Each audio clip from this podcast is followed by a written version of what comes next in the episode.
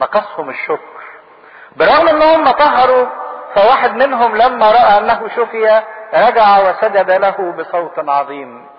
رجع يمجد الله بصوت عظيم وخر على وجهه عند رجليه شاكرا له. واحد من العشرة هو بس اللي رجع. كان عندهم ايمان، عندهم طاعة، لكن اغفلوا عنصر الشكر اللي هو مكمل للايمان ومكمل للطاعة. والمسيح بأسى حزن جدا لانهم ما رجعوش علشان يشكروه، خدوا العطية وجريوا. يقول واحد منهم لما رأى انه شفي رجع لحد المسيح تاني بيمجد ربنا فرحان بصوت عظيم بصوت عالي يخبر كم صنع به الله ورحمه. لكن التسعة الباقيين انشغلوا. انشغلوا بايه؟ انشغلوا بفرحتهم انهم خفوا وفرحوا بالفرح اللي نالوه، لكن بعدوا عن سبب الفرح. خدوا بالكم من خطورة هذا الموضوع. ساعات كتيرة بيبقى عندنا ايمان ان احنا نطلب من ربنا، وساعات بنطاوع اللي ربنا بيقوله لنا وبناخد، لكن في اوقات كتيرة ما بنشكرش. بناخد الفرحة اللي احنا كنا عايزينها ونبعد بيها عن ربنا، ننشغل بيها عن اللي ادالنا هذه الفرحة. انشغلوا بفرحتهم، انشغلوا باختلاطهم بالناس. ما هم كانوا محرومين ان هم يختلطوا بالناس اللي حرموا من معاشرتهم، بالرغم ان الناس دول اللي رايحين ينشغلوا بيهم ويبوسوهم وعلشان يرحبوا بيهم ومتشوقين ليهم. الناس دول لما كانوا عايين محدش منهم عبرهم، محدش منهم قرب منهم. انشغلوا باعمالهم، بشغلهم، بحياتهم، باكلهم، بشربهم، برزقهم، بمتعتهم، بفسحتهم، بعائلاتهم، باصدقائهم. شغلوا بكل حاجة الا حاجة واحدة بس، ما انشغلوش بمين؟ باللي شفاهم، باللي اداهم. فرحوا بالعطية دون العاطي. لكن ده جه وسبح ربنا بصوت عظيم وخر على وجهه عند رجليه شاكرا له. خر على وجهه يعني سجد لحد رجلين المسيح، حط حياته تحت رجلين المسيح في تواضع وفي خضوع، في محبة وفي شكر حقيقي. وسجوده ده قدام المسيح كأنه بيحط حياته كلها تحت أقدام من شفاه. التانيين خدوا الحياة وبعدوا بيها عن اللي اداهم الحياة، لكن ده خد الحياة وحطها تحت رجلين مين؟ المسيح. يقول وكان سامريا، كان غريب الجنس، كان في عداوة مع اليهود، ما كانش من شعب الله المختار. الوحيد اللي كان سامري والتسعة التانيين كانوا يهود، ولانه في المنطقة الوسطى ما بين الجليل والسامرة كانوا الاثنين مختلطين مع بعض. عارفين رقم عشرة ده من ارقام الايه؟ الكمال. خدوا بالكم ان كل الناس بتطلب، كل البشر بيطلبوا، زي ما العشرة بروح واحدة طلبوا، لان احتياجات الانسان في كل البشرية واحدة، الكل بيصلي، الكل بيطلب. والعشرة نالوا، اخدوا. كل البشر بتاخد، محدش يقدر يقول انا ما خدتش. لكن تلك الاصوات اللي ارتفعت بصوت عالي في وقت الضيق لطلب الرحمة اتقطعت واتخرطت لما فرحت لانها اخدت، ما اتكلمتش تاني، لم تشكر بعد ان اخذت العطية. وكانت العطية اثمن شيء، كانوا ان هم يطهروا يعني الحياة ترجع ليهم. ده أثمن شيء هو الحياة ذاتها. من غير عطية الطهر أو الشفاء دي ما كانش حياتهم ليها معنى، كان موتهم أحسن لهم. مش هو ده حالنا؟ مش هو ده حالنا؟ إنسان ما بيشكرش، بياخد وبيسأل لكن ما بيشكرش وما بيخضعش لمن أعطاه. مين فينا بعد ما خد قدر يحط حياته تحت رجلين ربنا ويسلمها لربنا.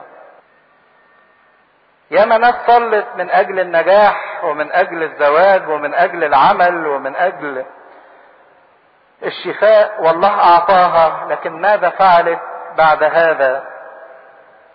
هل قدمت شكر لربنا؟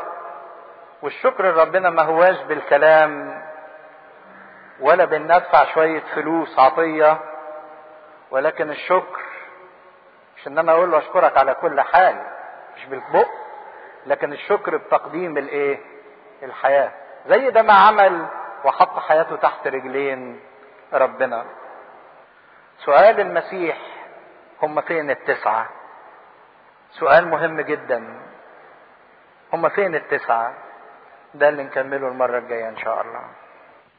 شفنا من اول اصحاح سبعتاشر السيد المسيح اتكلم عن اربع مواضيع. الموضوع الاولاني موضوع العثرة، والموضوع الثاني موضوع الغفران والمسامحة، والموضوع الثالث موضوع الايمان، وكان الموضوع الرابع موضوع الاعمال. وشفنا ان اعمال الانسان لا تستطيع ان هي تبرره ولا تستطيع انها تهب شيء، لكن الاعمال بتيجي نتيجة ان الانسان ربنا اعطاه بنعمته عطية مجانية، اعطاه الملكوت، فينبغي ان الانسان يسلك او يعمل بحسب الدعوة اللي وجهت اليه وبحسب دعوة الملكوت اللي هو بيعيشها. واتكلم السيد المسيح في مثل العبيد، العبد البطال اللي مهما عمل فيقول ان هو غير مستحق، عن ان الانسان بينتقل من مرحلة العمل في الحقل الى مرحلة خدمة رب البيت نفسه في البيت، الى المرحلة الثالثة ان هو ياكل ويشرب ويشبع. فرق كبير جدا بين واحد بيخدم في الحقل وبين واحد بيخدم رب البيت نفسه. فرق كبير بين واحد بيعمل او بيشتغل في الاشغال بتاعة سيده، وبين واحد يتطور بيه الامر انه يخدم السيد ذاته نفسه. لما يخدم السيد ذاته يجد شبعه، يجد راحته، يجد سروره. فان فرحتنا وسعادتنا وراحتنا في ان احنا نخدم رب البيت نفسه، مش ان احنا نشتغل في الاعمال بتاعة ذلك السيد في الحقول، لكن المستوى الاعلى ان احنا نخدم المسيح نفسه. شفنا ان مرثا كانت بتهتم انها تخدم بضيوف المسيح، لكن مريم اهتمت انها تخدم المسيح ذاته. فمريم وجدت راحتها وسعادتها في خدمة السيد نفسه، بينما مرثا اللي انشغلت في خدمة الضيوف خدمتها دي ادت بيها الى الضجر والى التعب والى التذمر، وحست ان عليها مسؤوليات كتيرة، لكن هي راحة الانسان وشبعه في انه يتحول الى خدمة الله ذاته. ولمسنا نقطة مهمة، ان احنا في خدمتنا لربنا او في عبادتنا لله بنخدم ربنا وبنعيش مع ربنا من اجل ربنا نفسه، مش من اجل العطايا اللي عند ربنا او النعم اللي عند ربنا. احنا بنخدم الله لله ذاته، مش من اجل ان احنا نحصل على بعض البركات او النعم او الطلبات او الرغبات او التمنيات. وحصل موقف بعد كده شفنا فيه ان المسيح بيطهر عشر رجال برص، تسعة منهم كانوا يهود وواحد منهم كان انسان سامري، والعشرة كان عندهم ايمان وثقة وطلبوا، والعشرة اخذوا من ربنا، لكن مفيش غير واحد بس رجع يشكر المسيح، وكان هذا الانسان اللي رجع هو الانسان السامري غريب الجنس. ورجع زي ما بيقول لنا انجيل معلمنا لوقا اصحاح سبعتاشر من عدد ستاشر، وخر على وجهه عند رجليه شاكرا وكان سامريا. فاجاب يسوع وقال اليس العشرة قد طهروا؟ أين التسعة؟ أين التسعة؟ سؤال المسيح عن التسعة ما زال يتردد حتى الآن. المسيح بيقول فين التسعة التانيين اللي أنا شتتهم؟ إنه يشتاق إليهم وإلى رجوعهم مرة أخرى ليه. هو بيشتاق إليهم وبيسأل عليهم وعايزهم يرجعوا له مرة تانية، مش علشان يشكروه، هو مش ناقص شكر، أو شكروا أو ما شكروش لا هيزيد ولا هينقص. لكن الحقيقة هو بيسأل على التسعة علشان ينالوا منه بركة أعظم، ينالوا منه عطية أعظم من العطية اللي خدوها، أعظم من شفاء الجسد والأمور الجسدية، وهو شفاء النفس من الخطية اللي أصلا سببت ليهم هذا التعب الجسدي. خدوا بالكم من الفكرة، المسيح بيدور على التسعة علشان يديهم عطية أعظم من العطية اللي خدوها. هي العطية اللي خدوها خدوا شفاء الايه؟ الجسد. لكن المسيح كان عايز يديهم حاجة أكبر من كده، كان عايز يديهم شفاء النفس وشفاء الروح من الخطية، لأن الخطية هي أصلا اللي كانت سببت ليهم تعب الجسد. الخطية أصلا هي اللي خلتهم برص مشوهين ومدمرين ومعذولين ومرفوضين ومنبوذين. المسيح ما زال يسأل في استفهام وتعجب، في حزن وفي أسى. أين هم التسعة؟ فين التسعة اللي نالوا النعم ولكن نسيوا الذي أنعم عليهم بهذه النعم؟ قبلوا النعم ونسوا المنعم. للأسف ان قصة التسعة دي هي قصتنا باستمرار. احنا على استعداد دايما ان احنا نمد ايدينا ونرفع ايدينا للطلب اكثر جدا من ان احنا نحني رؤوسنا امام الله في شكر. الانسان يعرف كويس يرفع ايديه يطلب، ويطلب بلجاجة، ويطلب بإلحاح، يعرف دي كويس قوي وكتير. لكن كله انه يحني راسه ويخر على وجهه قدام المسيح في شكر، دي تملي بتتنسي. احنا على استعداد ان احنا نصلي طالبين كتير جدا، نصلي ونطلب، لكن مش على استعداد ان احنا نصلي شاكرين. نصلي طالبين ايوه كتير قوي، لكن نصلي شاكرين قليل جدا. والنسبة نسبة الطلب الى الشكر واحد الى عشرة، نسبة الطلب الى الشكر واحد الى عشرة.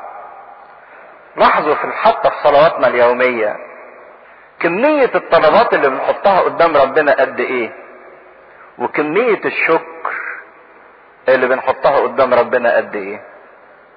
للأسف ملاحظة عجيبة جدا ان احنا باستمرار بنسأل ربنا عما لا نملكه اكتر كتير جدا مما ان احنا بنشكر ربنا على ما نملكه فعلا.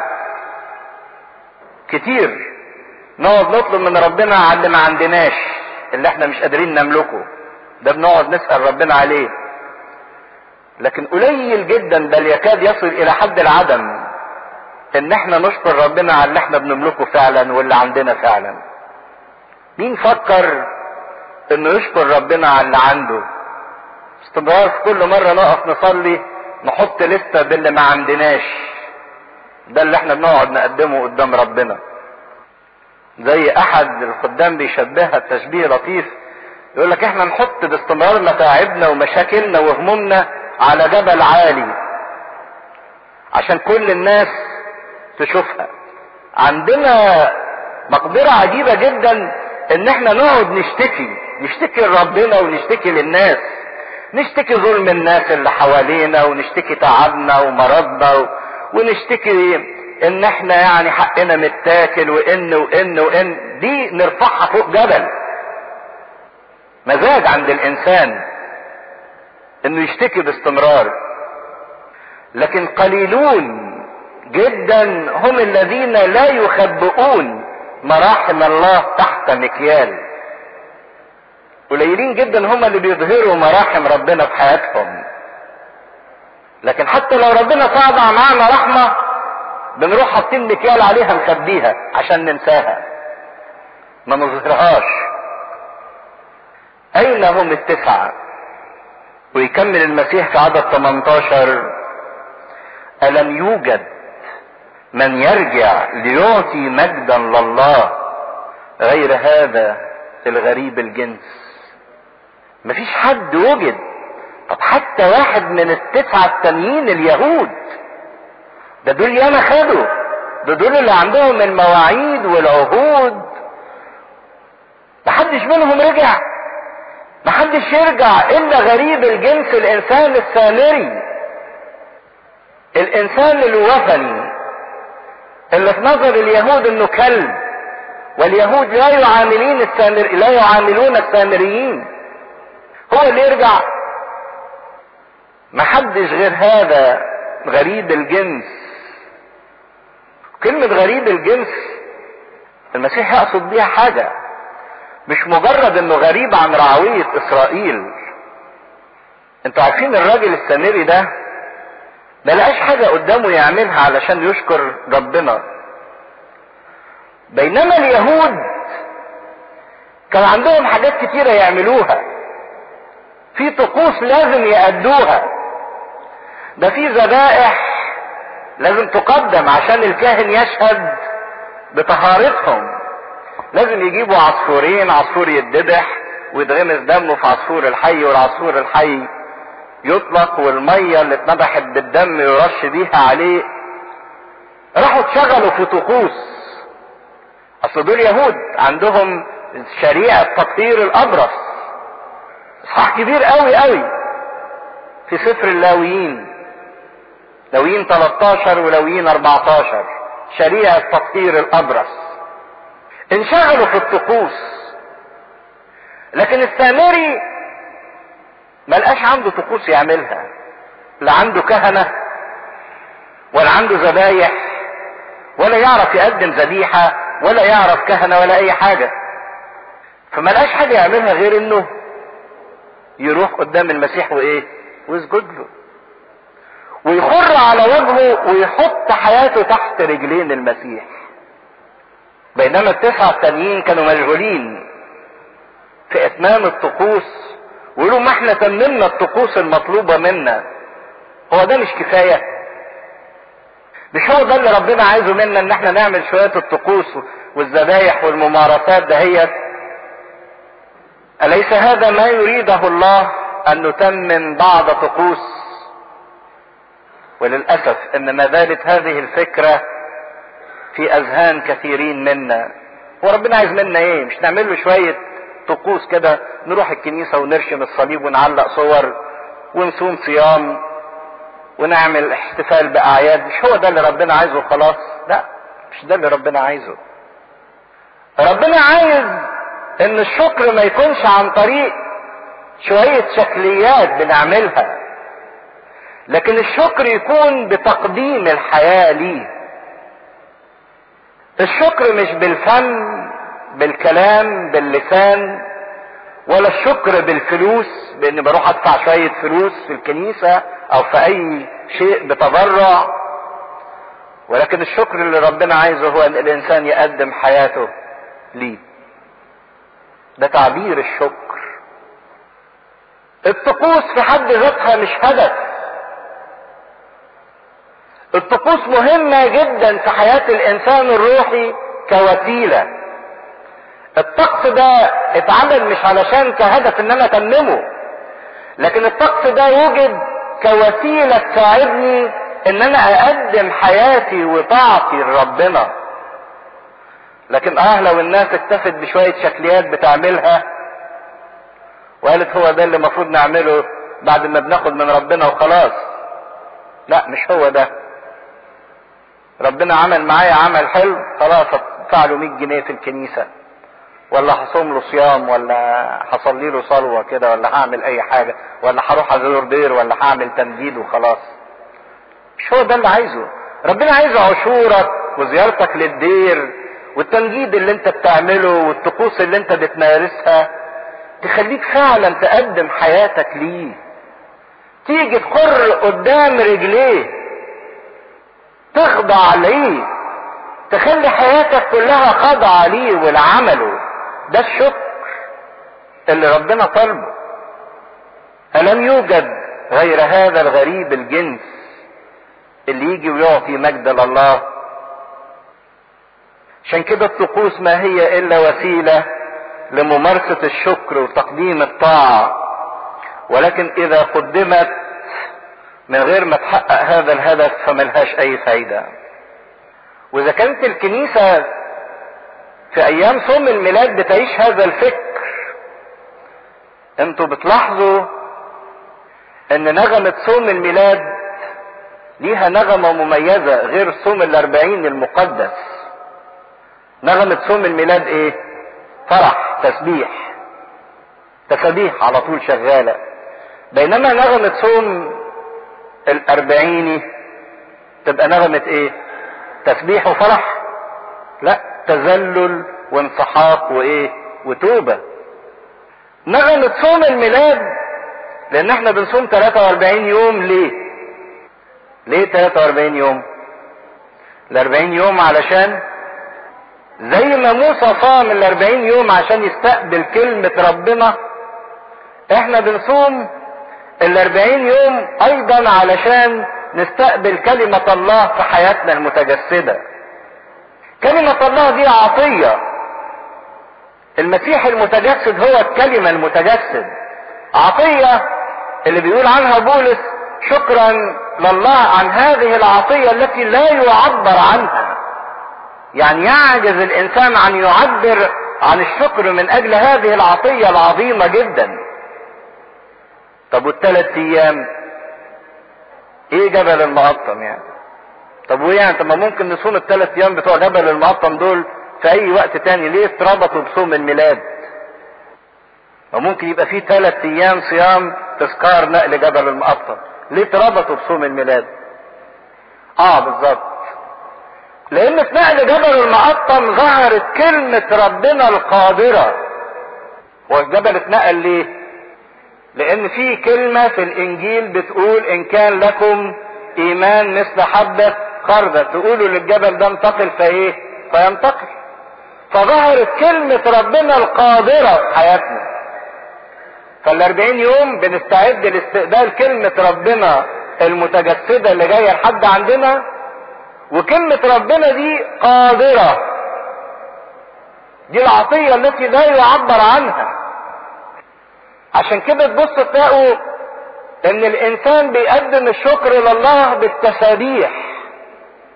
في الهوس الكبير او الهوس الكياكي قطع من المزامير بتتكلم عن سر التجسد، عن اساساته في الجبال المقدسة. احب الرب ابواب صهيون اعمال مجيدة قيلت عنك يا مدينة الله. صهيون الام تقول ان انسانا وانسانا صار فيها، وهذا الانسان هو العلي الذي ثبتها. سكن الفرحين جميعا فيك.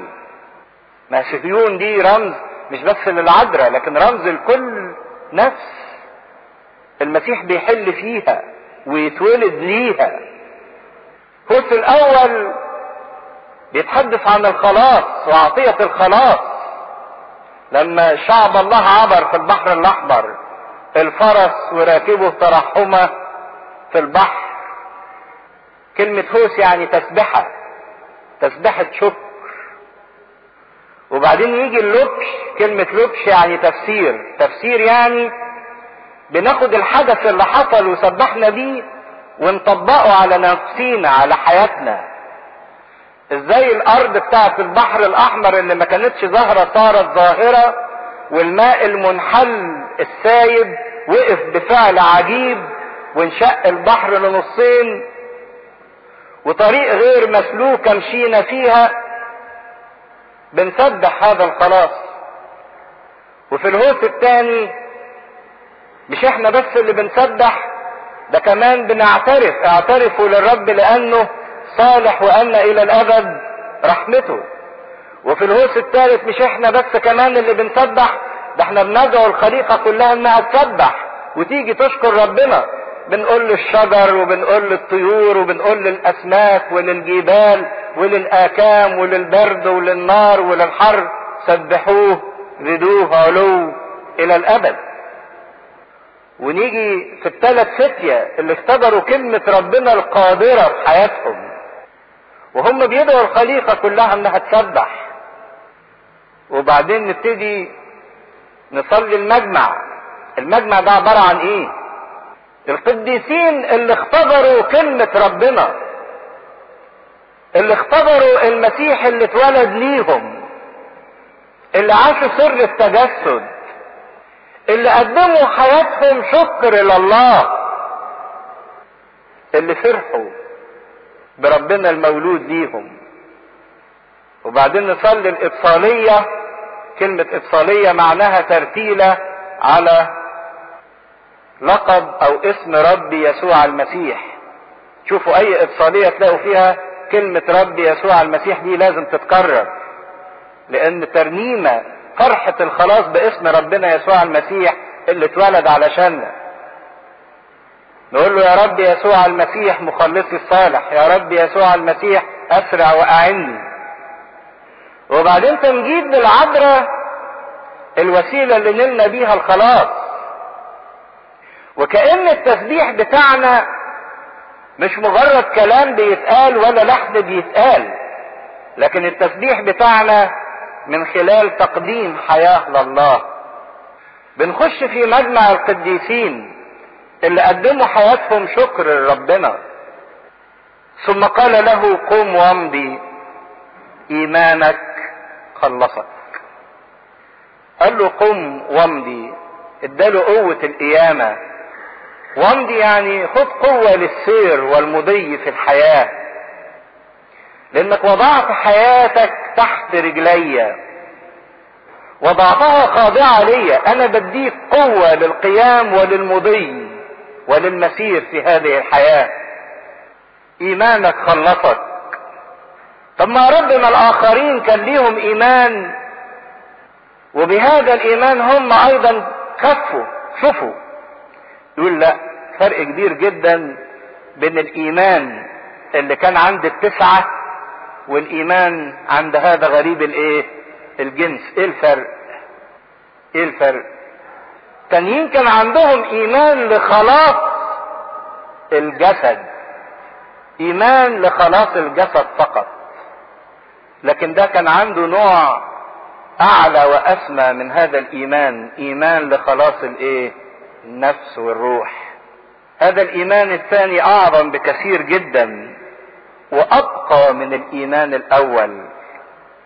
اللي طلب بايمان من اجل خلاص الجسد ماشي، هتعيشه وهتخفه سنتين ثلاثة عشرة، لكن هتنتهوا. لكن اللي خد قوة القيامة ده يحيا الى الابد. ايمانه من اجل خلاص النفس والروح يديله قوة القيامة لكي ما يحيا حياة ابدية. عشان كده في فرق كبير بين الاثنين. المسيح بيتكلم كتير عن ملكوت الله، وبيحقق الملكوت ده في حياة الانسان.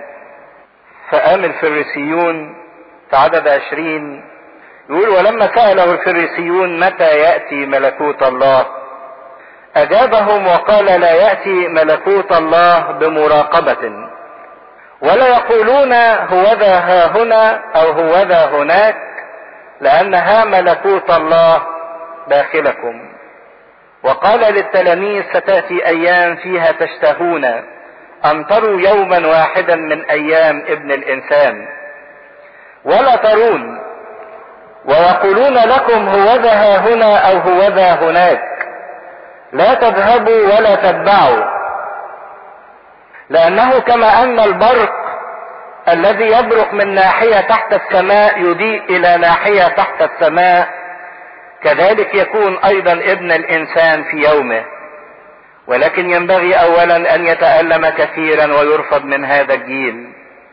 وكما كان في أيام نوح كذلك يكون أيضا في أيام ابن الإنسان. كانوا يأكلون ويشربون ويزوجون ويتزوجون إلى اليوم الذي فيه دخل نوح الفلك وجاء الطوفان وأهلك الجميع. كذلك أيضا كما كان في أيام لوط كانوا يأكلون ويشربون ويشترون ويبيعون ويغرسون ويبنون، ولكن اليوم الذي فيه خرج لوط من سدوم أمطر نارا وكبريتا من السماء فأهلك الجميع. هكذا يكون في اليوم الذي فيه يظهر ابن الإنسان. في ذلك اليوم من كان على السطح وأمتعته في البيت فلا ينزل ليأخذها، والذي في الحقل كذلك لا يرجع إلى الوراء. اذكروا امرأة لوط، من طلب أن يخلص نفسه يهلكها ومن أهلكها يحييها. أقول لكم أنه في تلك الليلة يكون اثنان على فراش واحدا واحد على فراش واحد، فيؤخذ الواحد ويترك الآخر. تكون اثنتان تطحنان معا فتؤخذ الواحدة وتترك الأخرى. يكون اثنان في الحق فيؤخذ الواحد ويترك الآخر. فأجابوا وقالوا له: أين يا رب؟ فقال لهم: حيث تكون الجثة هناك تجتمع النسور. سؤالين اتسألوا للمسيح في هذا الموقف. أول سؤال إيه؟ متى؟ تاني سؤال أين؟ متى وأين؟ الفريسيين هم اللي ابتدوا بالسؤال: متى يأتي ملكوت الله؟ وأعتقد إن هو ده نفس السؤال اللي موجود في أذهاننا كلنا. عايزين نعرف إمتى هيجي المسيح، وإمتى يستعلن ملكوت الله، والقيامة سنة ألفين وواحد ولا معرفش سنة كام ولا إيه بالظبط. فريسون لما سألوا السؤال ده قد يكون الدافع اللي خليهم يسألوا السؤال ده هو استهزاءهم بالمسيح، لأن المسيح عمال يتكلم عن الملكوت عن الملكوت عن الملكوت وبيوعظ كتير عن الملكوت وبيعلن ان ليه ملكوت آتي. فقالوا له: طيب امتى هيكون الملكوت ده اللي انت بتقول هتجيبه وتعمله؟ امتى؟ ما انت بقالك كذا سنة عمال تتكلم عن الملكوت وما عملتش حاجة. فين الملكوت ده اللي انت بتكرز بيه؟ امتى هيجي؟ وقد يكون الدافع ورا السؤال زي ما قال لنا قبل كده معلمنا لوقا انهم بيسألوا المسيح علشان يصطادوه بايه؟ بكلمة يجدوا بيه علة وشكوى يقدموه ضده. وقد يكون الدافع للسؤال مجرد الرغبة في المعرفة، حب استطلاع. انسان باستمرار عنده حب استطلاع انه يعرف الازمنة والاوقات والحسابات والتواريخ. لكن اجابة المسيح اجابهم وقال: لا يأتي ملكوت الله بمراقبة. ملكوت الله ما يجيش بمراقبة يعني بانتظار زمن معين او بانتظار علامات معينة او بمظاهر عظمة وفخفخة وقبها، لان طبعا كان اليهود منتظرين ملكوت المسيح ان يكون ملكوت قوة وحكم، ان هم يسودوا على كل الايه العالم، والمسيح يحررهم من الاستعمار الروماني، وان هم يبقوا اعلى طبقة في الدنيا وكل الشعوب تخضع ليهم لان هم الشعب المختار. فالمسيح قال لهم: ملكوت الله ما يجيش كده، بل ملكوت الله يأتي بحياة. ملكوت الله يأتي مش بعلامات الواحد بيستناها، لكن يجي بان الانسان يعيشه يحققه في حياته. عشان كده بص لهم كده وقال لهم: هو ذا ملكوت الله داخلكم جواكم تعيشوه. مش المهم ان انا اعرف امتى هيجي الملكوت، لكن المهم ان انا اكون فيه. والمسيح ينقلنا لنقلة مهمة جدا. في ذهنهم اليهود ان اي مملكة وجدت في التاريخ وعلى الارض اي مملكة يبقى ليها حاجتين. اول حاجة ليها مكان، يعني ليها بقعة من الارض، حدود جغرافية. المملكة اليونانية كان ليها حدود جغرافية. وتاني حاجة ليها زمان، ليها تاريخ، بيقرقوها من فترة كذا لفترة كذا، من سنة كذا لسنة كذا. فأي مملكة لازم يبقى ليها الحاجتين دول، مكان وزمان. السر المسيح اللي بيعلنه ان ملكوت الله لا ليه زمان ولا ليه مكان، ملوش حدود، لا حدود زمنية ولا حدود مكانية. يقعدوا يسألوا يا ترى الملكوت ده هيعلن في اورشليم ولا هيعلن في السامرة ولا هيعلن في بيريه ولا هيعلن في الجليل ولا هيعلن في البرية او في الطبرية. قال لهم ملكوت الله لا ليه زمان ولا ليه مكان. ملكوت الله داخلكم، جواكم، داخلكم، يعني انتوا عايشينه فعلا، مش حاجة جاية، مش في المستقبل. ده ملكوت الله بنعيشه هنا وبنعيشه في اي مكان، لانه جوه الانسان، واينما وجد الانسان يستطيع انه يحيا في الملكوت. الانسان يعيش في الملكوت والملكوت يبقى جوه الانسان. الانسان في الملكوت والملكوت في الانسان. ملكوت الله داخلكم. وملكوت الله بيتحقق بثلاث حاجات. اول حاجة التوبة، عشان كده كان باستمرار يقول لهم توبوا، لان التوبة تعمل ايه؟ تقرب ملكوت السماوات منه. اول حاجة التوبة. تاني حاجة الايمان، ليحل المسيح بالايمان في قلوبكم. ثالث حاجة الولادة من الروح. اذا عاش الانسان التوبة والايمان والولادة الروحية، الانسان ده يوجد في الملكوت والملكوت يوجد فيه. هما مستنيين ملكوت الله، بينما اوريدي ملكوت الله في شخص المسيح قائم في وسطهم. ويوحنا صدق وقال لهم، يوحنا المعمدان قال لهم في وسطكم قائم الذي لستم تعرفونه. ده, مل... ده المسيح ده هو ملكوت الله، وموجود بينكم وانتم مش عارفينه ومش دريانين بيه. الناس اللي مستنيه ملكوت ربنا ومش دريانه ان الملكوت بيتعاش دلوقتي وفي كل مكان وفي كل زمان. ملكوت الله مش مكان يتراح او زمان نوجد فيه، ده الحياه نحياها، يوجد فينا ونوجد نحن فيه في كل مكان وفي كل زمان. والمسيح بيتكلم، لان طبعا كان في علامات في العهد القديم بتعلن ان زمن المسيا وملكوت المسيا في بعض العلامات المعينة، اللي لما يوحنا بعت تلاميذه يسألوا المسيح انت هو الاتي ام ننتظر اخر، قال لهم روحوا قولوا له اللي انتوا ايه اللي شايفينه، العمي يبصرون والعرج يمشون والبرص يطهرون والموتى يقومون. دي العلامات اللي جت في العهد القديم عن مجيء المسيح وملكوته. وهو لسه عامل ايه؟ شافي عشرة برص مطهرهم. فشفاء العشر برص دول كان اكبر دليل على ملكوت الله الموجود فعلا في وسطهم. ملكوت الله يظهر داخل الانسان مش خارج الانسان. ملكوت الله يكون داخلكم لو قبلتموه وصدقتموه وعشتوه. من الخطأ ان احنا ننتظر ملكوت الله كعمل خارج الانسان، لان ملكوت الله هو استعلان الله داخل الانسان، جوه الانسان نفسه. وبعدين راح باصص لتلاميذه وقال للتلاميذ ستأتي ايام فيها تشتهون ان تروا يوما واحدا من ايام ابن الانسان. خدوا بالكم من اللفتة اللي عملها المسيح. مين اللي كان بيكلم المسيح؟ فريسيين. اما المسيح لما قالها ملكوت الله داخلكم، راح باصص لمين؟ للتلاميذ.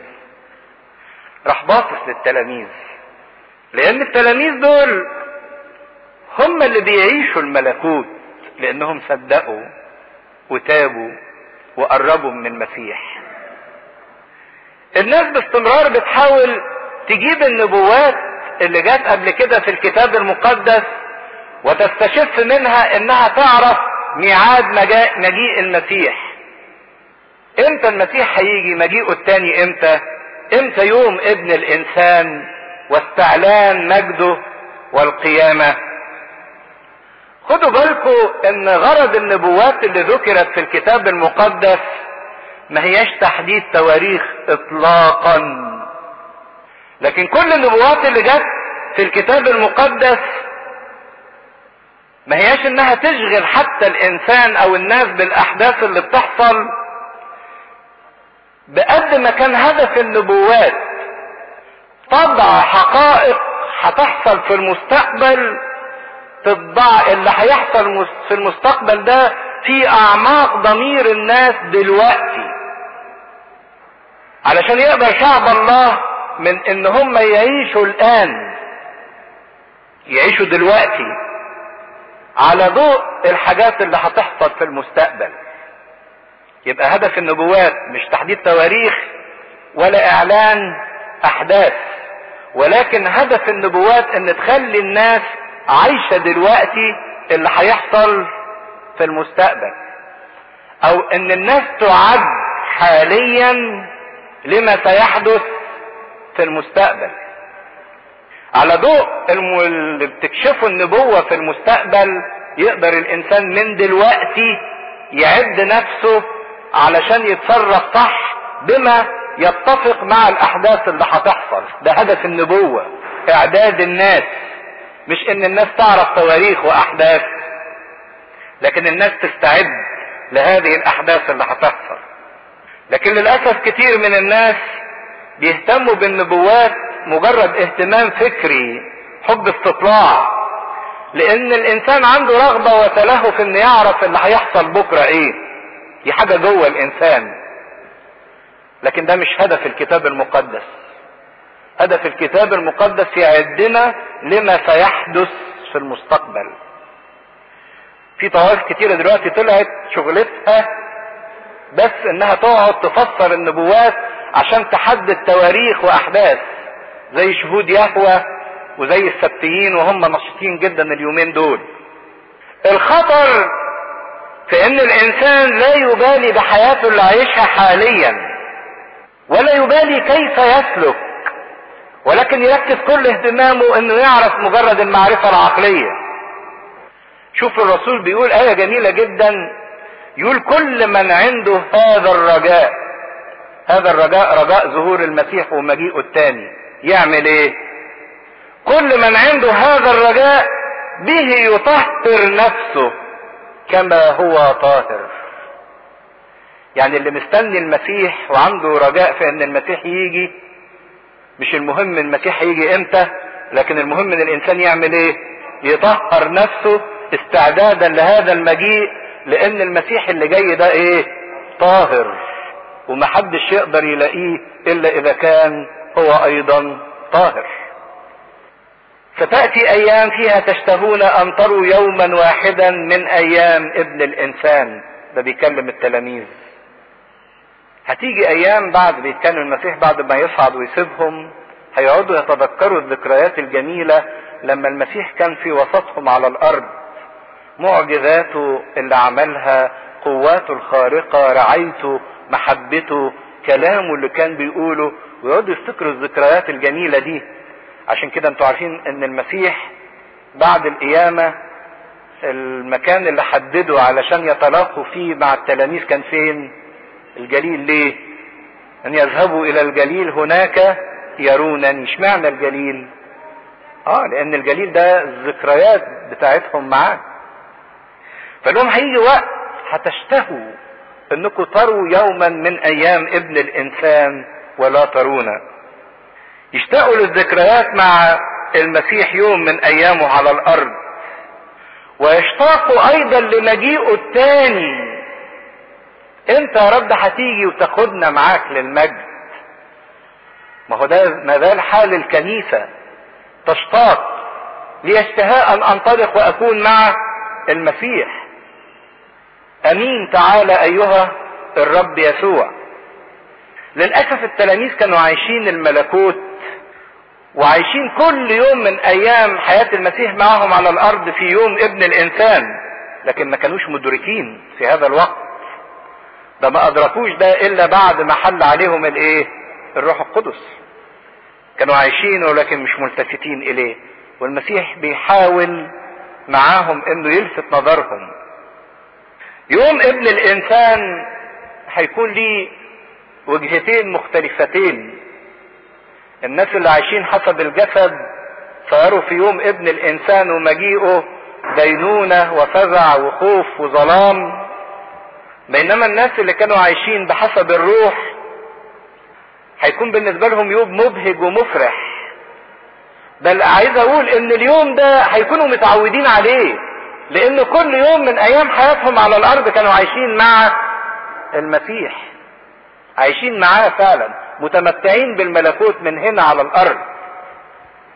ابتدى المسيح يبعت تحذير تحذير شديد جدا من ان حد يضللهم.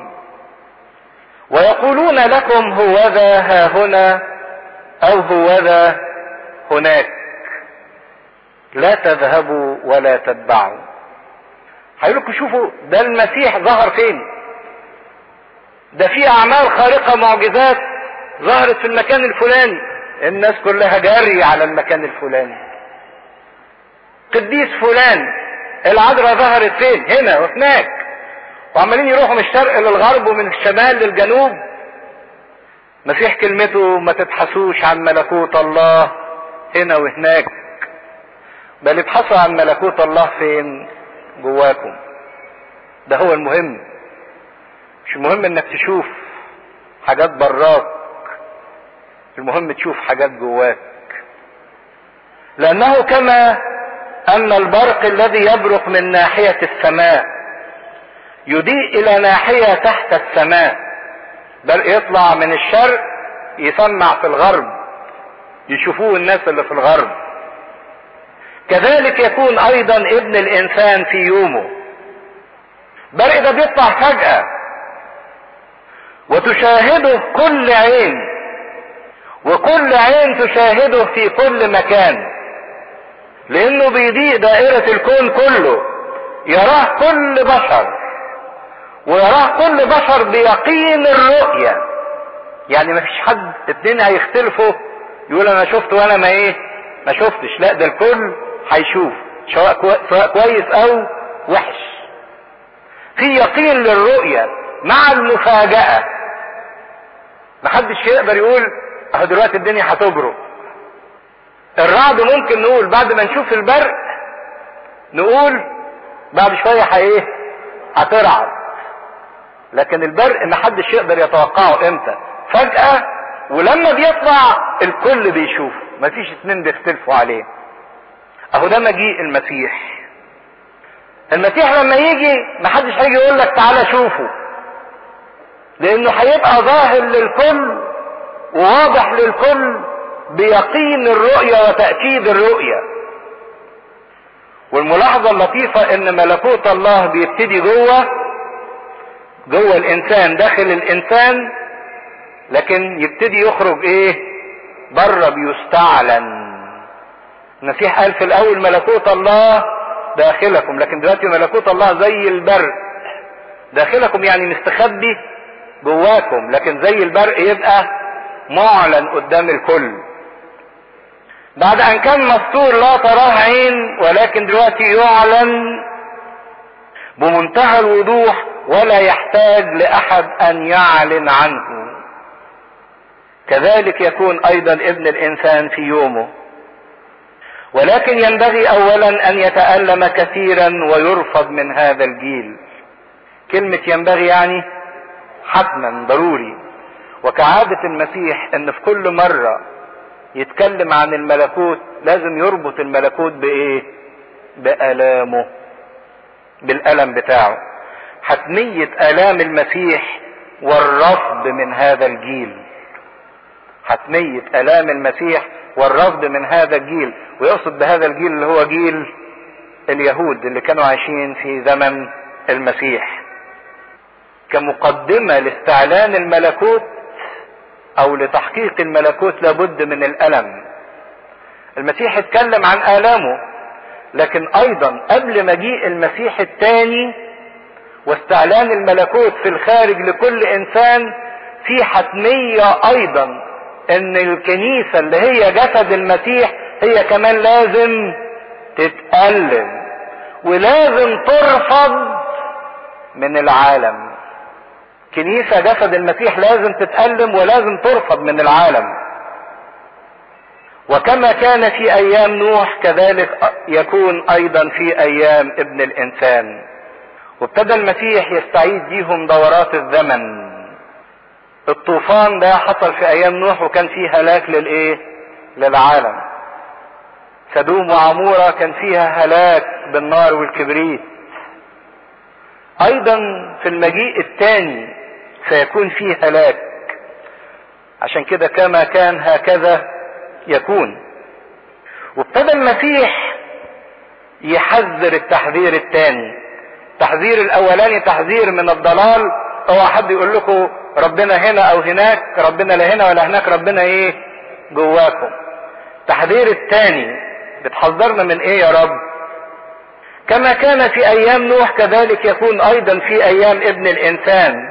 كانوا يأكلون ويشربون ويزوجون ويتزوجون الى اليوم الذي دخل نوح الفلك وجاء الطوفان واهلك الجميع. كذلك ايضا كما كان في ايام لوط، كانوا يأكلون ويشربون ويشترون ويبيعون ويغرسون ويبنون، ولكن اليوم الذي فيه خرج لوط من سدوم امطر نارا وكبريتا من السماء فاهلك الجميع. هكذا يكون في اليوم الذي فيه يظهر ابن الانسان. التحذير الثاني ربنا بيحذرنا من الانشغال بامور الحياة، بحيث ان امور الحياة دي تفقدنا استعدادنا وحياة الملكوت اللي احنا بنعيشها. طب وانت زعلان ليه يا رب ان الناس بتاكل وتشرب؟ مش انت اللي خلقت فيهم الدوافع ان هم ياكلوا ويشربوا؟ هل الاكل والشرب في حد ذاتهم غلط؟ مفيش خطأ في الاكل والشرب على الاطلاق. مفيش خطأ في الزواج، يزوجون ويتزوجون. مفيش خطأ في الاكل والشرب ولا الزواج، ولا في خطأ في اي امور من امور الحياة. لكن الخطأ فين؟ في التعلق الخاطئ بامور الحياة، بحيث انها تضغي على استعدادنا للملكوت وتفقدنا الملكوت. هنا الخطر. واعتقد ان الخطر ده للأسف بنعيش فيه. الناس كلها مشغولة في امور الحياة، في الاكل والشرب والجواز. بعد شوية بيضيف كمان مش بس في الاكل والشرب والجواز، لكن يبيع وايه ويشتري ويبني ويغرز ويزرع. بيشتغل، وانسان انشغل باشغاله وبحياته على الارض لدرجة انها افقدته استعداده للملكوت وتعلقه للملكوت. فين الناس؟ كان مفروض الكنيسة تبقى مليانة، لكن فين الناس؟ اللي مشغول بشغله، واللي مشغول ببيته، واللي مشغول بفسحته، واللي مشغول بالتلفزيون، واللي مشغول بالنوم، واللي مشغول بالاكل، واللي مشغول مشغوليات كتيرة. كلام المسيح ما زال ينطبق علينا، ان الملكوت هيجي ويستعلن استعلان النهائي في مجده. وللأسف الناس مش هتبقى واخده بالها لانها منشغله بامور اخرى. واهلك الجميع، جاء الطوفان واهلك الجميع، لان المشكله ان الجميع مشغول عن الملكوت. هكذا يكون في اليوم الذي يظهر فيه ابن الانسان. عنصر المفاجأة في مجيء ملكوت الله عنصر خطير جدا. وعنصر المفاجأة مش هيبقى معاه وقت بحيث ان الانسان يعرف يتصرف. مش هيبقى ولا دقيقة ولا ثانية ينفع فيها الندم او التوبة او ان الانسان يستعد. الانسان عمال يسأل امتى وايه العلامات، حتى لو عرف العلامات وهو مش مجهز نفسه لهذه العلامات، لما هتحصل العلامات مش هيبقى عنده وقت انه يغير موقفه. عشان كده اخطر ما يواجهه الانسان هو انه تؤخذ نفسه منه وهو غير مستعد لمواجهة الله. عشان كده الانسان الشاطر كل ساعة وكل لحظة من حياته يعتبرها فرصة لهذا الاستعداد، انه يتعود انه يعيش الملكوت دلوقتي عشان يبقى اخد عليه لما يعلن في مجده ما يفاجئش بيه. في دورات للزمن، خراب اورشليم وخراب سدوم وعمورة وخراب الطوفان ايام نوح كان رمز للخراب النهائي اللي هيصيب العالم. فعند مجيء المسيح حال العالم سيكون كما كان حاله بالظبط عند الطوفان وفي زمان خراب سدوم وفي زمان خراب اورشليم سنة سبعين ميلادية ايضا. عشان كده بيورينا ان النجاة محسوبة بالثانية. اي تأخير في طلب النجاة وفي الاستعداد للنجاة محسوب ضد الانسان. فبيقول لنا كلمة مهمة: في ذلك اليوم يوم مجيئه من كان على السطح وامتعته في البيت فلا ينزل ليأخذها. ما يدورش بقى على شوية حاجات عنده يروح ياخدها، ده الثانية هنا ايه؟ محسوبة. ومن كان في الحق والذي في الحقل كذلك لا يرجع الى الوراء. واللي شغال في الغيط ما يفكرش انه يرجع على الوراء ناحية البيت عشان ياخد حاجة من البيت. تحذير ثالث من الارتداد، ان اللي في وضع مش هيقدر يرجع عن الوضع اللي فيه. طبعا السطح ده رمز اللي ارتفع وطلب الامور العالية او امور ملكوت الله، ما يرجعش بقى مرة تانية. واللي في الحقل ده اللي اشتغل في حقل الله وفي كرم الله ما يقدرش يرجع للامور بعد ما حط ايده على المحراب، ما ينفعش انه يبص لورا. عشان كده بيكمل المسيح ويقول: اذكروا امرأة لوط. افتكروا امرأة لوط. امرأة لوط دي ربنا طلعها، لكن هي عملت ايه؟ بصت لورا. اذا كان الانسان اللي في الحقل اللي حط حياته في خدمة ربنا ما يرجعش لورا لحياة العالم، الانسان اللي على السطوح زي ما بطرس كان على السطوح في وقت الساعة السادسة بيصلي وبيتأمل ما ينزلش لتحت. بردك امرأة لوط بيحذرنا من الارتداد.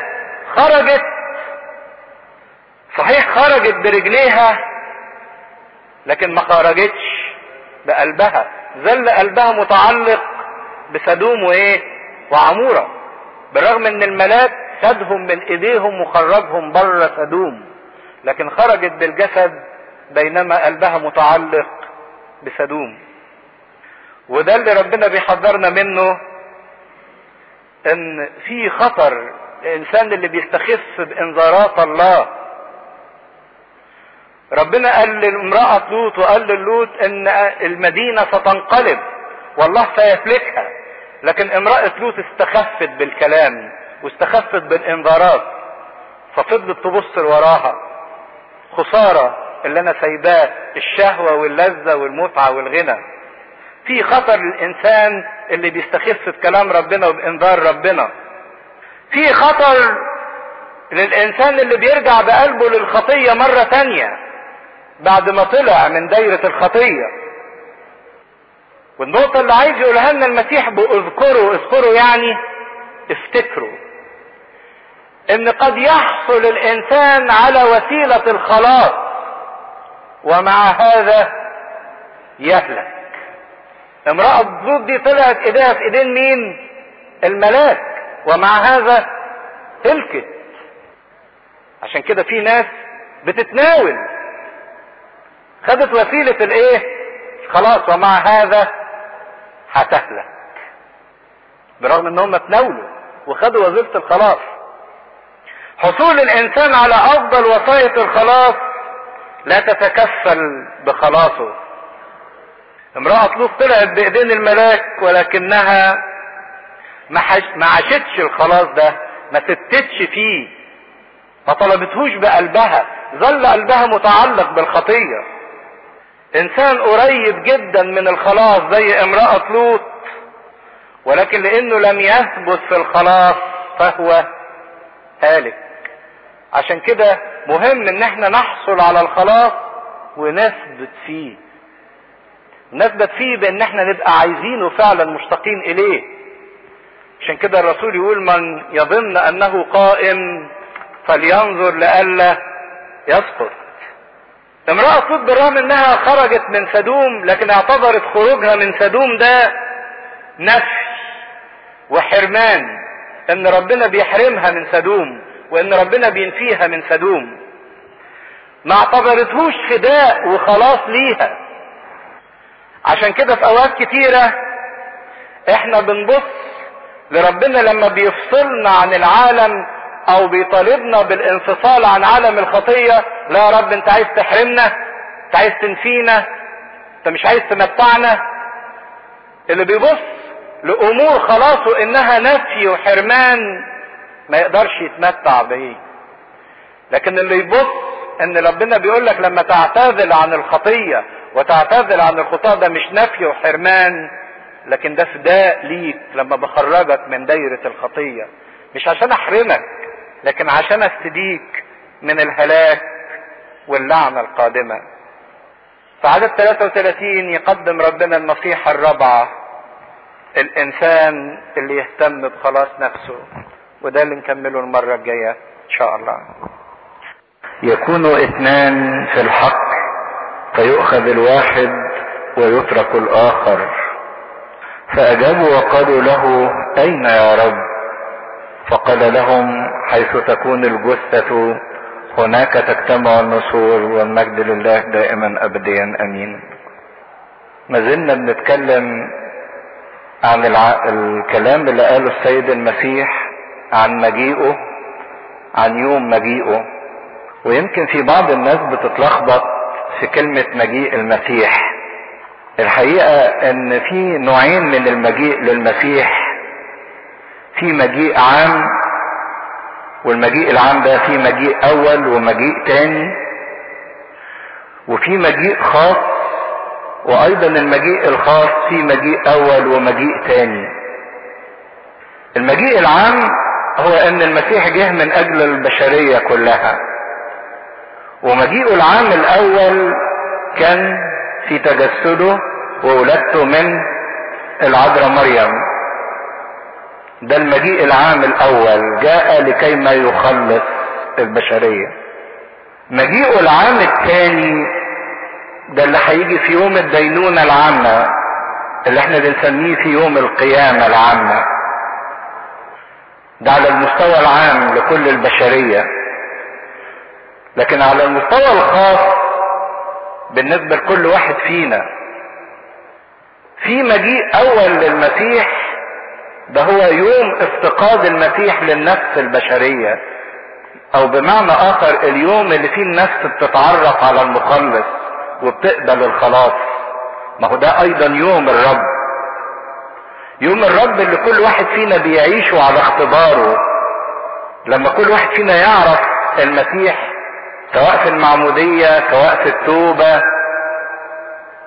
سواء في التناول، ده مجيء خاص لكل واحد فينا. المسيح بيفتقد كل واحد فينا افتقاد خصوصي، مجيء يفتقد فيه المسيح النفس البشرية. وايضا في مجيء خاص تاني، هو اليوم اللي في كل نفس فينا هتسلم وداعتها ناحية الموت، او هتدخل في الموت. كل واحد فينا بيبقى خلاص فرصته انتهت، اما انه يكون قد استفاد من خلاص المسيح وتمتع بالغفران فيحجز في الفردوس لكيما يعد لمجد القيامة، واما يكون انه رفض خلاص المسيح ففي يوم موته ايضا بتتحدد الدينونة بتاعته. عشان كده لازم نعرف وان احنا نفرق ما بين المجيء العام من اجل البشرية، سواء المجيء الاول للخلاص او المجيء الثاني للدينونة، وما بين المجيء الخاص لكل نفس فينا لكي ما يفتقدها المسيح، والمجيء الثاني في لحظة موت كل واحد منا على حدة. كل الايام دي تسمى بيوم الرب. يوم الرب هو اليوم اللي يجيلك فيه المسيح. المسيح اتكلم عن عدة تحذيرات في نهاية الاصحاح سبعتاشر. شفناه بيحذرنا من فكر الضلال، محدش يجي يقول لكم المسيح هنا او المسيح هناك، لان قال انها ملكوت الله فين؟ داخلكم. حذرنا من الضلال. وتاني حاجة حذرنا من الانشغال بامور الحياة. كانوا بياكلوا ويشربوا ويتجوزوا ويبنوا ويغرسوا، برغم ان الحاجات دي ما فيهاش غلط في حد ذاتها، لكن المسيح بيحذر من الانشغال بيها لانها هتكون معطل للانسان على انه يستعد ليوم الرب. وثالث تحذير المسيح اداه احذاره من الارتداد او من الرجوع. وفكرنا بامرأة لوط. رابع نقطة المسيح بيتكلم فيها هو ضرورة ان كل واحد يهتم بخلاص نفسه. كل واحد لابد انه يهتم بخلاص نفسه، وان الهدف ده ما تخليش اي حاجة تشغلك عنه. عشان كده في عدد ثلاثة وعشرين بيقول من طلب ان يخلص نفسه يهلكها ومن اهلكها يحييها. ايه معنى العبارة دي؟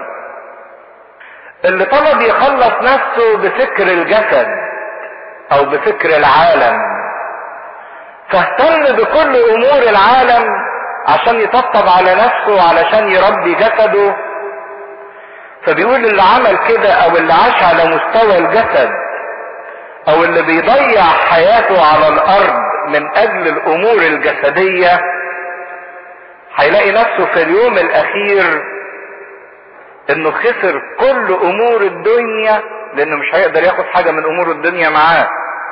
ومش بس خسر كل امور الدنيا، لكن كمان خسر الحياة الابدية. لكن اللي بيخسر او ما بيعتبرش الامور الدنيوية او الارضية بالمثابة الاولى وبيختارها من اجل المسيح، مش من اجل حاجة تانية، من اجل المسيح، مش من اجل كسله او من اجل تهاونه او من اجل خطأه. اللي بيخسر الامور الجسدية من اجل المسيح ده بيربح كل شيء، بيربح كل شيء. عشان كده قال من طلب ان يخلص نفسه يهلكها ومن اهلكها اهلكها، يعني ضحى بيها من اجل المسيح يحييها. عشان كده المسيح بيعلن باستمرار ان في امتحان لكل انسان، والامتحان ده شديد جدا. كل واحد فينا هيضطر انه يختار يختار ما بين حياة الجسد من اجل الجسد وما بين حياة الروح. كل واحد فينا حياته عبارة عن شوية اختيارات، وكل واحد فينا بيتعرض للامتحان من خلال الاختيارات بتاعته. اما انه يحسن الاختيار ويقدر الامور الابدية فوق الامور الارضية، واما انه يسيء الاختيار بانه يقدر الامور الارضية فوق الامور الابدية. عشان كده المسيح بيدينا ويورينا اهمية الاهتمام بخلاص النفس، ان كل واحد يهتم بخلاص نفسه. اقول لكم، ودي حقيقة المسيح عايز يعلنها لنا، انه في تلك الليلة يكون اثنان على فراش واحد، فيؤخذ الواحد ويترك الاخر، وتكون اثنتان تطحنان معا هم الاثنين ايديهم على الرحايا واحدة، فتؤخذ الواحدة وتترك الاخرى، ويكون اثنان في الحقل فيؤخذ الواحد ويترك الاخر. المسيح هنا عايز يقول ايه؟ ان في تمييز بين من هو للرب وبين من هو ليس للرب. كل انسان على حسب اختياره، وزي ما الانسان بيختار، والانسان ليه حرية الاختيار، لكن الله يميز ما بين من هو له وبين من هو ليس له. وربنا بيميز بين اللي ليه واللي ملوش، حتى لو كانوا الاثنين تحت نفس الظروف، حتى لو كانوا الاثنين تحت نفس الظروف. عشان كده بيدي المثل الاولاني اثنين على فراش واحد، على سرير واحد، يعني الاثنين نايمين ومستريحين في ظروف واحدة وفي مكان واحد. في تلك الليلة، في تلك الليلة مش بس في مكان واحد وفي ظروف واحدة، ده كمان في زمان واحد. يبقى اثنين في نفس الظروف، في نفس المكان، في نفس الزمن، يختار واحد ويترك الاخر. طب على ايه اساس اختار واحد ورفض الاخر؟ على اساس الواحد ده هو اختار ايه؟ اختار الابدية ولا اختار الارضيات؟ في تلك الليلة، وكلمة ليلة يعني في ظلمة، في عدم رؤية، لان المجيء التاني محدش عارفه، محدش عارف زمنه ولا وقته ولا مكانه ولا ظروفه. العالم كله بيمر بنفس الظروف وبنفس الزمن وفي نفس المكان، لكن هيبقى فيه تمييز بين شخص واخر. اتنين بيتحنوا على الرحايا جوه البيت، الرحايا دي بتبقى جوه البيت في نفس الظروف وفي نفس العمل وفي نفس المكان، تؤخذ الواحدة وتترك الاخرى. اتنين في الحق بيعملوا نفس العمل وفي نفس المكان، يؤخذ الواحد ويترك الاخر. المسيح بينبه ان في تمييز بين من له ومن ليس له. فاجابوا وقالوا له اين يا رب؟ فين؟ كان السؤال الاولاني اللي سألوه متى، امتى، ومتى دي للزمان واين دي للمكان. فالمسيح بيقول لا زمان ولا مكان. ملكوت الله لما يجي ملوش لا زمان ولا مكان معين، لان ملكوت الله في مجيئه يوم يملأ الكون كله ويملأ الزمن كله ويملأ الوجود كله. ملكوت الله ليس له حدود، لا حدود زمنية ولا حدود مكانية. وبعدين كثرة الأسئلة عما سيحدث واين سيحدث ملوش قيمة، لانه مش هتبقى فيه فرصة للانسان انه يفعل شيء، حتى لو كان عارف الزمن وحتى لو كان عارف المكان. لان الانسان اذا ما كانش طول حياته على الارض مستعد لهذه اللحظة، حتى لما تيجي مش هيقدر يتصرف ويعمل اي حاجة، وحتى لو عرف انها جاية بعد شوية مش هيقدر يعمل حاجة. فقال لهم حيث تكون الجثة هناك تجتمع النسور. ظهور النسور في الجو وتجمعها في مكان معين يشير على طول ان في المكان ده فيه جثة، لان تعرفين النسور بتاكل الحيوانات الميتة. فتجمع النسور مع بعضيها في مكان معين يشير الى وجود جثة. ووجود جثة يستدعي او ينادي على النصور. حتى يعني بالمعنى الدارج اللي بنشوفه اليومين دول، لما يبقى فيه قتيل تبص تلاقوا الضباط اتجمعوا، ما هو النسر ده علامة على الضباط، مش الضابط بيبقى حاطط نسر. وجود جريمة تستدعي القضاء او الدينونة او الحكم. فده اللي المسيح عايز يبينه، انه حيثما تكون الجريمة هناك تكون الدينونة. ظهور نسر واحد في السماء ما يلفتش النظر، لانه طبيعي النسر يبقى طاير في السماء، لكن تجمع عدة نسور مع بعضيها في بقعة من فوق بقعة معينة من الارض، ده دليل ان التجمع ده وراه حاجة، ان فيه فعلا جثة موجودة. المسيح عايز يقول حاجة مهمة، ان ظهور علامة من علامات المجيء الثاني مش ده دليل ان المجيء الثاني جاي، لكن تجمع العلامات كلها مع بعض في لحظة واحدة وفي مكان واحد هو ده اللي بيحتم قرب المجيء الثاني. تقولي طب ايه هي العلامات؟ طبعا في انجيل معلمنا متى ثلاثة وعشرين المسيح اتكلم باستفاضة عن علامات المجيء الثاني، لما تكون هناك ها اوبئة ومجاعات وحروب وزلازل.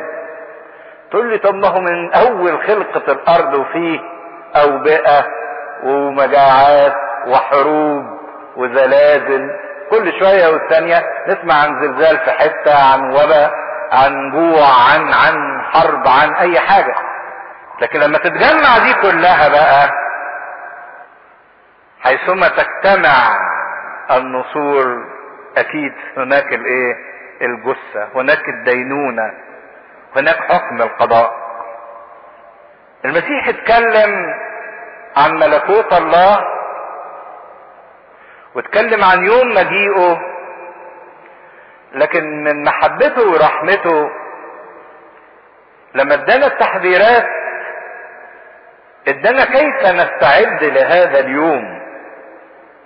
عشان كده هتبص تلاقوا الاصحاح ثمانية عشر كله بيتكلم ازاي الانسان يستعد ليوم المجيء الثاني، ازاي الانسان يكون مستعد ليوم الرب.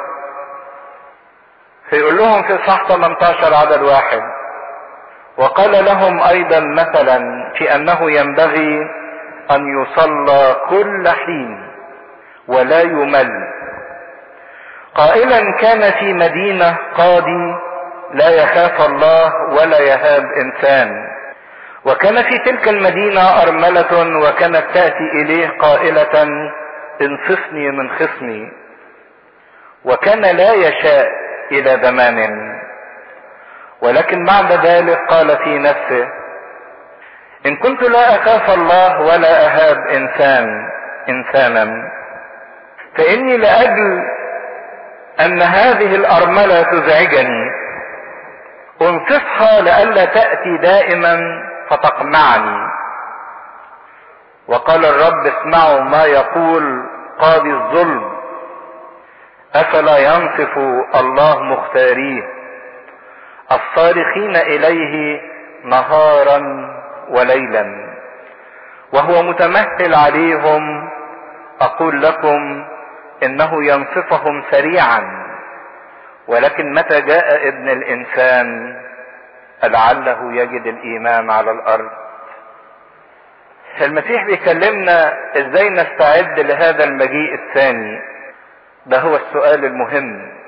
مش المهم ان انت تعرف امتى ولا فين ولا ازاي هيجي، لكن المهم تعرف ازاي تستعد له، ده المهم. والمسيح بيرسم لنا طريق الاستعداد لهذا المجيء باول خطوة، وهو طريق الصلاة. ينبغي ان يصلى كل حين ولا يمل.